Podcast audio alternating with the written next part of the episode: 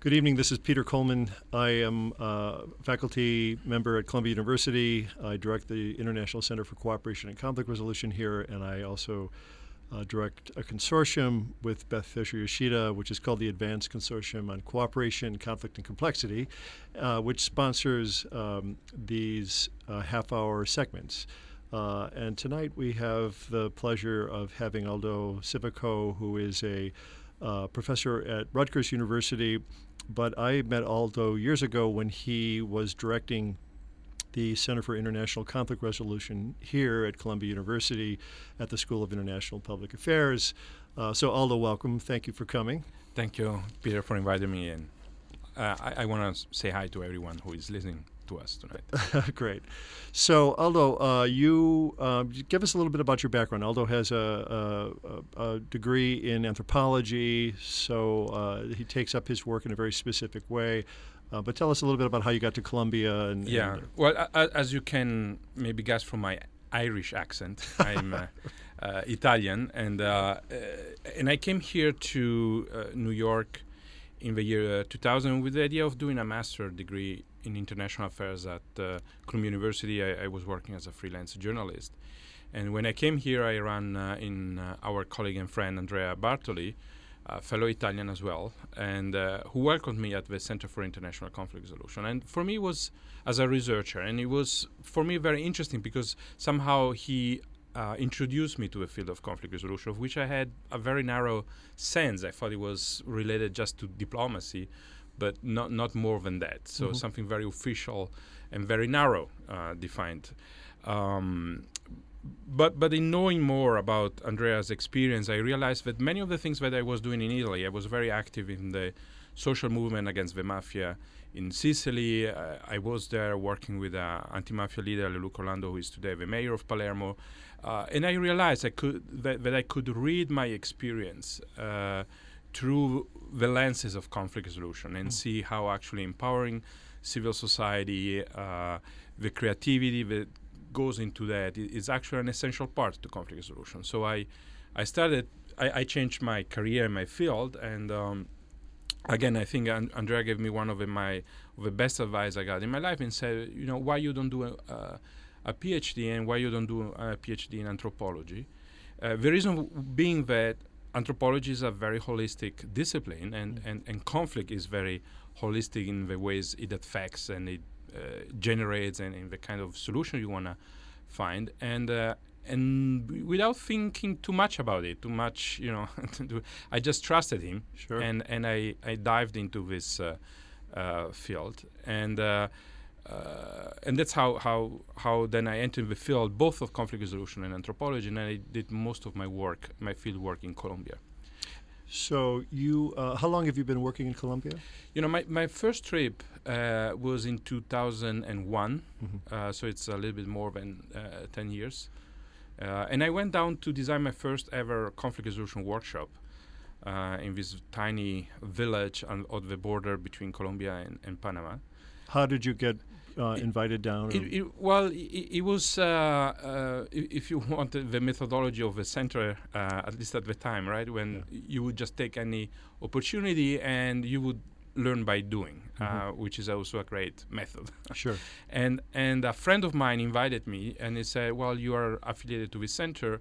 Uh, why you don't help me uh, with a conflict resolution workshop designing it and leading and i went to andrea and said you know i got this invitation and andrea said just just do it and uh, and so I bought a few books and. Uh, uh, Andrea and others helped me to design it. But when I got there, that's actually was a huge learning experience for me because, uh, besides not having ever done it, um, what they told me is that because there was uh, just a massacre by paramilitary had happened that village, very tiny village. You know, we, we got there on a small plane, no roads, no, you know, you, the only way to get there was this small plane.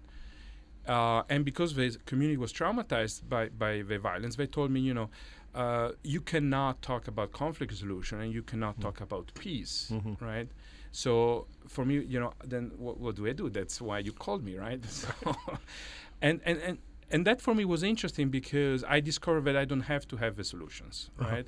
But I have to create somehow the space where people themselves come up with the suggestions, and I might facilitate and guide that. Mhm. And so, in talking to some of the colleagues and people there, we said, okay, we cannot talk. Oh, of course. And then they told me, you know, you should not ask directly about the massacres, Mm. right? Mhm. Because the, you, you never know who is among our audience, and uh, Yeah, you know, sure. people It could be be enemies, them, yeah. yeah. so okay, then we said, you know, w- what we could do is why we don't reconstruct, rebuild the collective memory of this village, Uh-huh.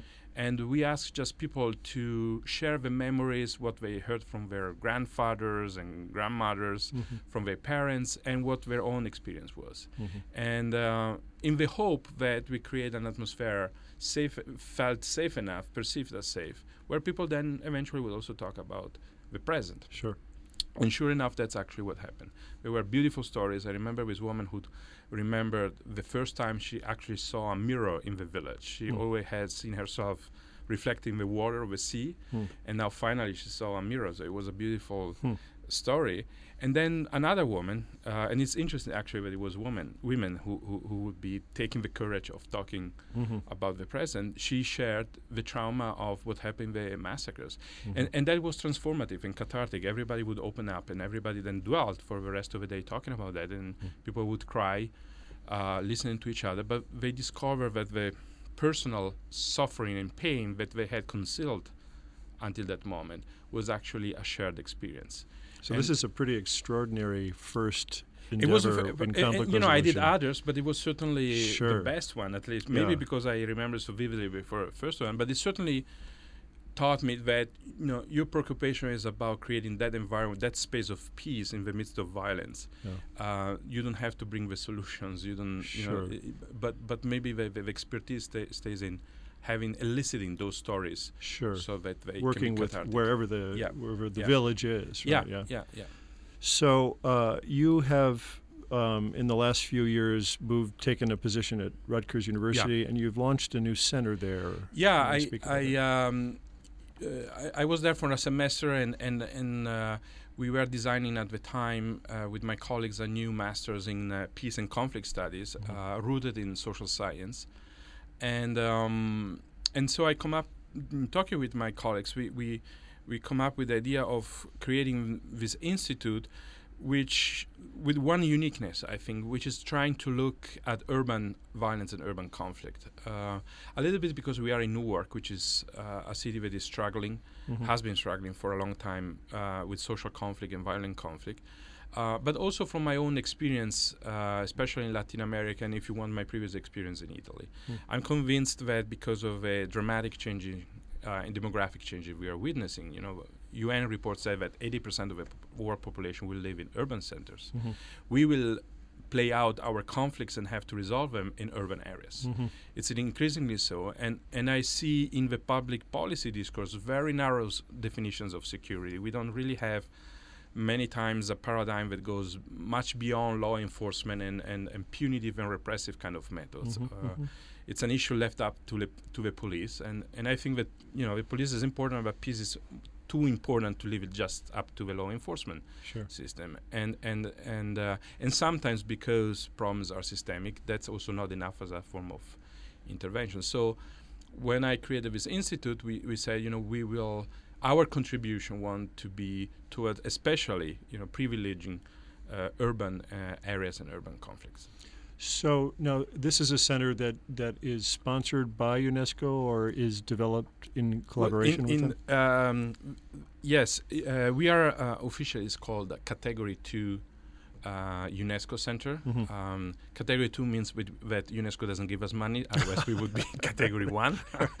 That's the technical uh, difference. But Right. but but the beauty is that it actually r- requires uh, a very deep due diligence process Uh-huh. um, that is started by the government to which the uni- to which your university or institute belongs. In our case, was the State Department who Yeah. Officially had to uh, to ask us, and it was a very good process in us to, in, in designing and and and for me also to discover m- much more in depth what actually UNESCO does in in in in the field of peace, and I found that there was a um, unity of intent and mission because UNESCO is about building minds in women and men and on peace, around peace and a culture of peace, and that's very much what anthropology would like to contribute with, and a university and our institute in particular. So it was a perfect Mhm, uh, mhm. match.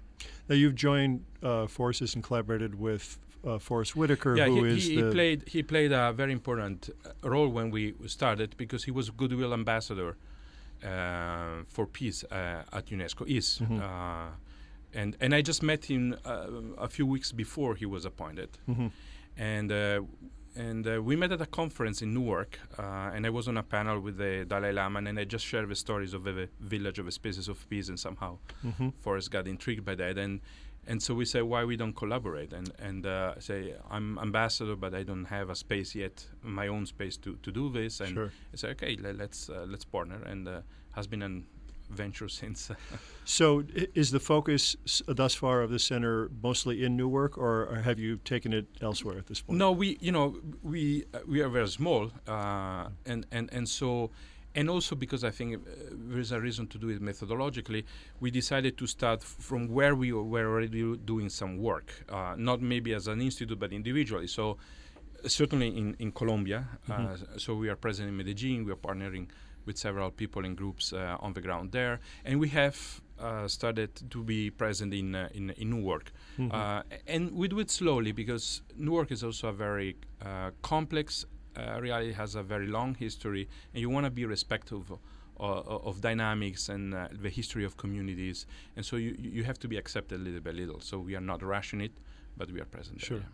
So, so let's talk a little bit about your work in Medellin. You've Mhm. worked with uh, young people there and violence there, and you describe your approach as a sort of systems approach about Mhm, thinking mhm. systemically. What does that mean when you go into Ne- Medellin? How does that help you think about or work with youth and violence there?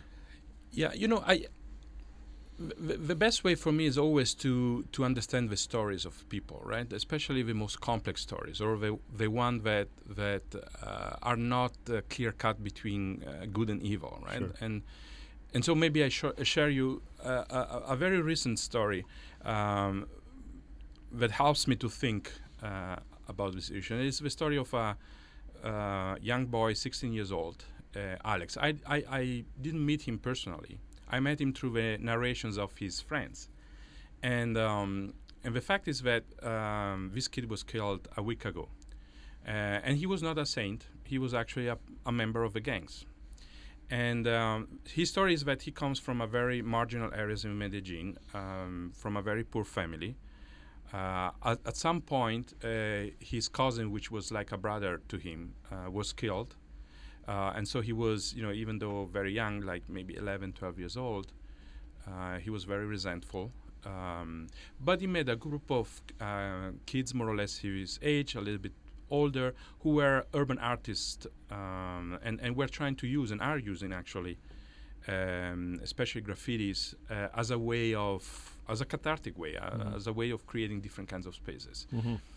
And so he, he he he became very close to them and and it was transformative for him um, and and uh, made him think of different scenarios and a different life problem is that uh, there was an economic crisis in his uh, uh, family, so they couldn't pay any more of the rent. So they had to move to uh, the uphills of Medellin, which in Medellin doesn't mean that you go into a good neighborhood, but actually to a very uh, difficult neighborhood.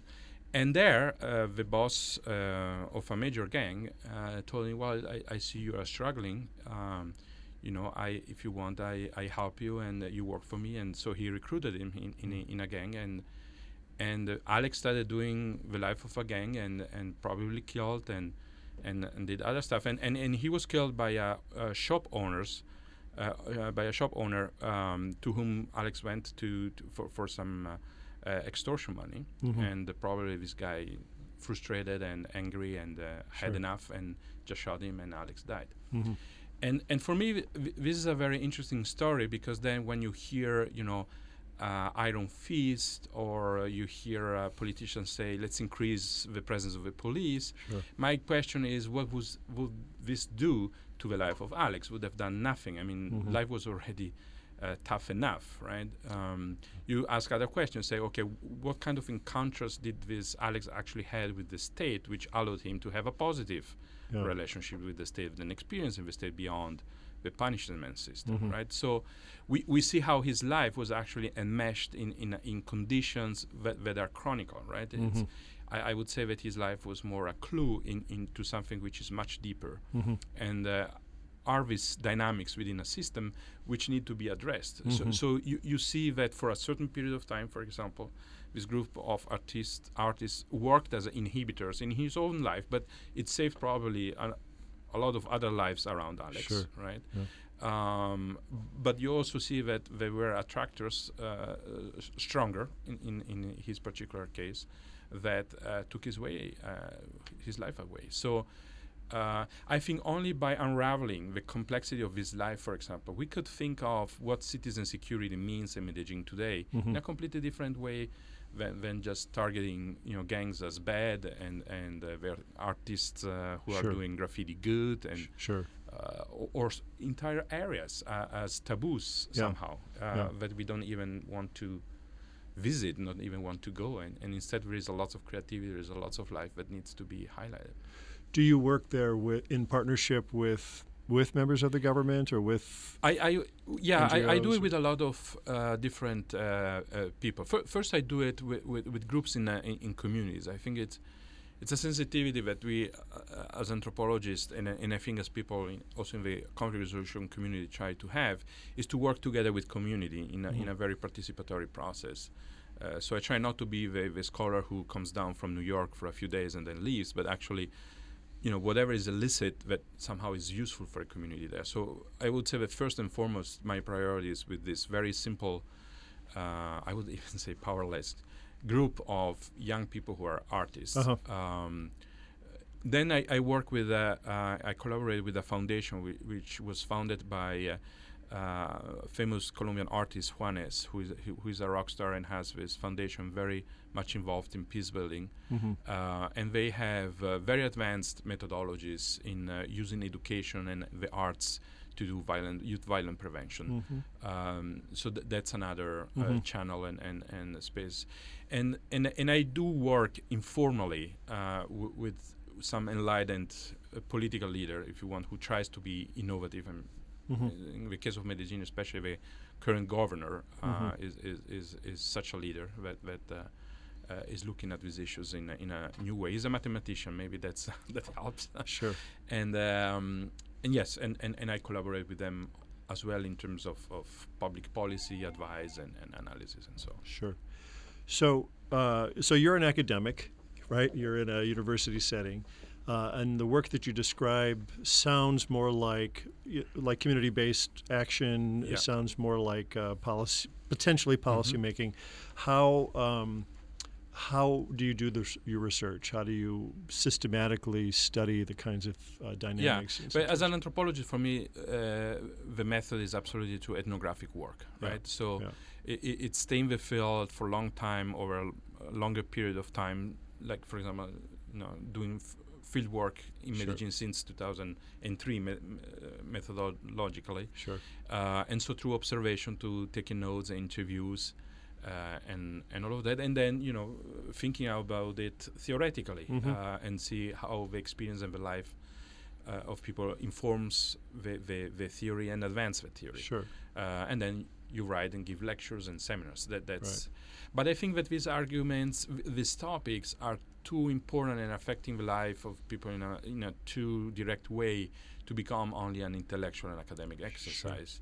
Um, and so, for me, if you want the public intellectual dimension, um, though certainly at the beginning, in that sense. For example, I, I write a column every two weeks in a major Colombian newspaper. Mhm. Is for me a way and an exercise also in, in translating the, the academic language and and uh, uh, the temptation that we remain and talk among ourselves and we read ourselves and that Mhm. stays there. Mhm. Uh, trying, you know, you know, without to be too pretentious, but yes, to to to try to affect somehow. Or, or mm, question uh, the world of public policy, or even participating when possible uh, in those uh, processes. Sure.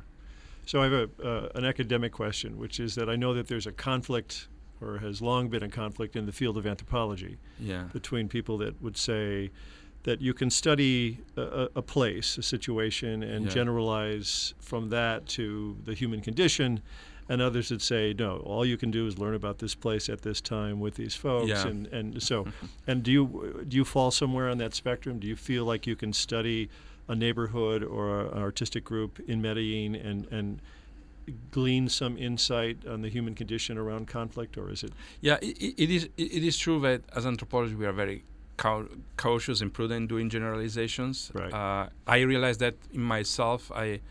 Uh, I'm, I'm very particular when I talk about Medellin that it's not Medellin, but it's actually that sector of a city where you see those Sure. dynamics. right? um, and and and it, it is a characteristic of anthropology, which I think it's it's it's a valid one, which you, you, you study great topics, uh, but in, in small in the life of small people, but in great detail, right? Mhm, mhm. Uh, and I think that that's really our our contribution. I do think that then in conversation with others. Uh, there is the possibility of insights that can be generalized. Oth- Otherwise, we would not get to do public policy. Sure, Uh, we would just write beautiful narratives Sure, uh, sure. and, and life history of people. sure. Um, so it is an effort, but but I do see that sometimes uh, anthropologists have maybe because they want to somehow conserve a certain purity of a discipline, Mhm. right?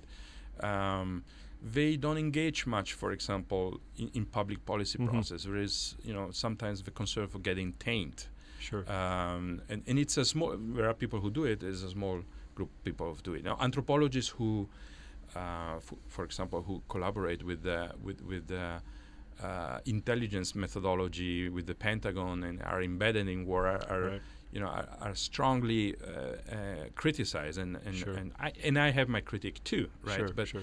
but also it tells you that anthropology would be actually a great tool in many ways, and I would prefer to use it for peace building Sure. To suggest a different approach and a different point of view. And, and I think we need to be a little bit more courageous l- as a, as anthropology. For example, you know, in, it's interesting. Anthropology don't talk much to perpetrators. You know, if, Mm. if you only the study of political violence is very recent in anthropology, Mm-hmm. and the majority did it by lending an ear to victims. Mm-hmm. Or when it's the case of perpetrators, it's uh, revolutionary kinds of types. You Uh-huh. know, it's it's uh, it, it's causes you can somehow sympathize. You might not sympathize Sure. with methods, but you know, liberation, Northern Ireland, or the Basque Country is something that you know you, you can Sure. sympathize. Right? Sure, sure. With the really bad guy, you know, with, the- with Right, the right, right. gangs and with the with the with the paramilitaries and death squad, yeah. it's it's it's it's it's even more rare. So I, I Mhm. think there's a lot, uh, and, and and there is a value in studying perpetrators and not uh, only victims. And Mhm. so I think there's still room for anthropology Mm-hmm. to Mm-hmm. To explore these issues and give a give a contribution. So, what is your next project? What are you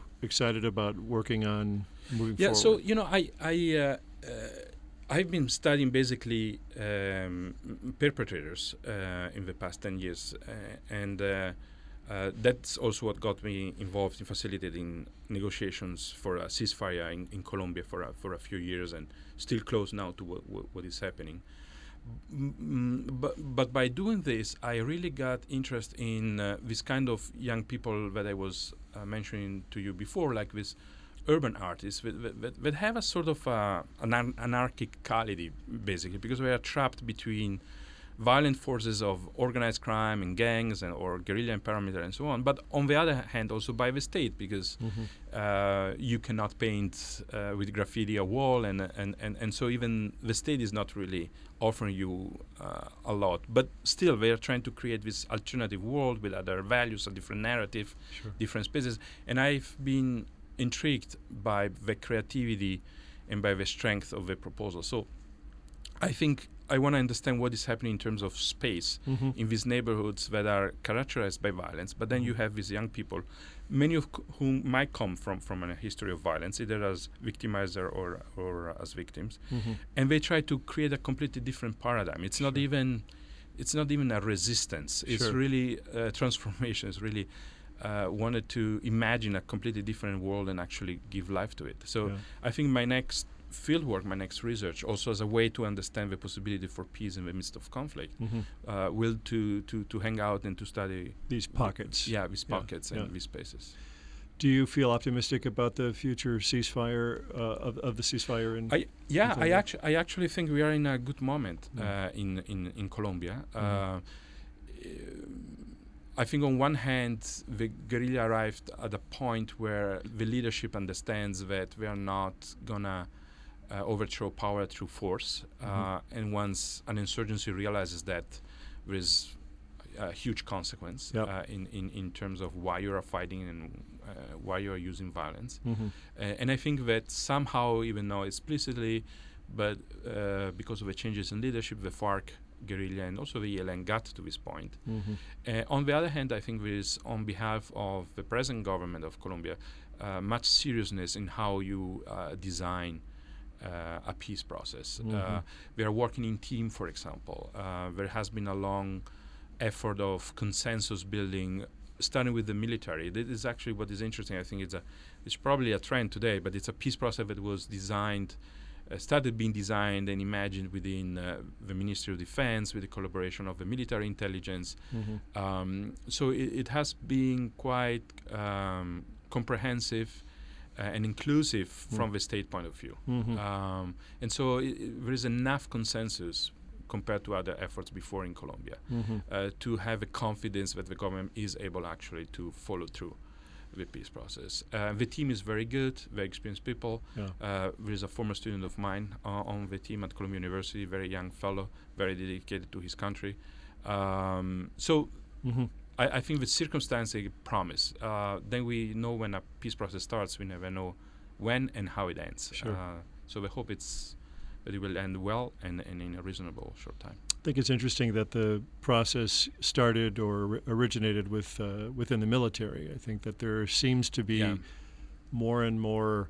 There's a film out uh, called The Gatekeepers, which is um, a documentary film about former leaders of, of Shin Bet, the the uh, basically terrorist uh, uh, terrorism squad Yeah. of um, the Secret Service of of, uh, of Israel and to a, a person they advocate f- th- what they realize is that they're very very good at winning battles and losing the war Mm. and that they're the more and more efficient they get the more ineffective they are Yeah. ultimately at really building any peace and it's an extraordinary thing that those directly involved strategically in the violence come to realize that it has no long-term gain Yeah, and actually, you know, it's it's you, you always have the, the the most radical people in the military, like you have an insurgency sure uh, who absolutely, you know, uh, tr- try actually to be sabo- saboteurs of the of the efforts. But if you, in the great majority, those Yeah. are the people who actually lose their lives, right, Yeah. in the field. And in Colombia, they have been now fighting. Uh, intensively for the past 10 years and, and Yeah. if it's a, if for men and women who are in the field as soldiers actually a very long time And- Sure. and, and the same is true for the insurgency yeah and I think there is an empathy between combatants uh, and and uh, a sense of identification that is actually c- can c- be conducive to to. Yeah. It, it's something that, as a, in the field of maybe of the conflict resolution, we should learn to appreciate more. absolutely Uh, like the anthropology should do mo- more work with perpetrators. Maybe Mhm. we should also, as peace builder, not be too afraid of getting tainted. Uh, not by collaborating with the military, I don't think we have to do that, but listening to their stories, to their point of view, and taking Yeah. into account. Uh, I think it's very important. I, I Yeah. found it fascinating that in Colombia, a former retired general, one of the most uh, uh, um, tough ones, Mhm. was included in the peace talks, Mhm. and and um, I thought it was a smart move on behalf of the president, Yeah. uh, consider the history of Colombia. And the stories that we are hearing is that actually between the leader, the peace, uh, the chief negotiator of the FARC, and these former generals, the, there's the greatest empathy. Mhm. They're sh- uh, trading stories about if they were in the same fight, in the same battles, and it created empathy and confidence around the table. So, uh, yeah, we, we, I, I think sometimes we ourselves need to be a little more open and, Sure. and, and recognizing that. Also, among the militaries, there is Yeah. might be the interest of, of No, I think that's a hopeful parallel. So, thank you for your time. Our, our time is up, but thank you so much. I think your work Thank is you, extraordinary. It is rich. It is grounded. But um, I look forward to, to reading the research as well and to, to so generalizing, hopefully, from your. Well, you have been always an inspiration, so I'm always happy to talk to you and learn from you as well. Well, thank you so much. Bye.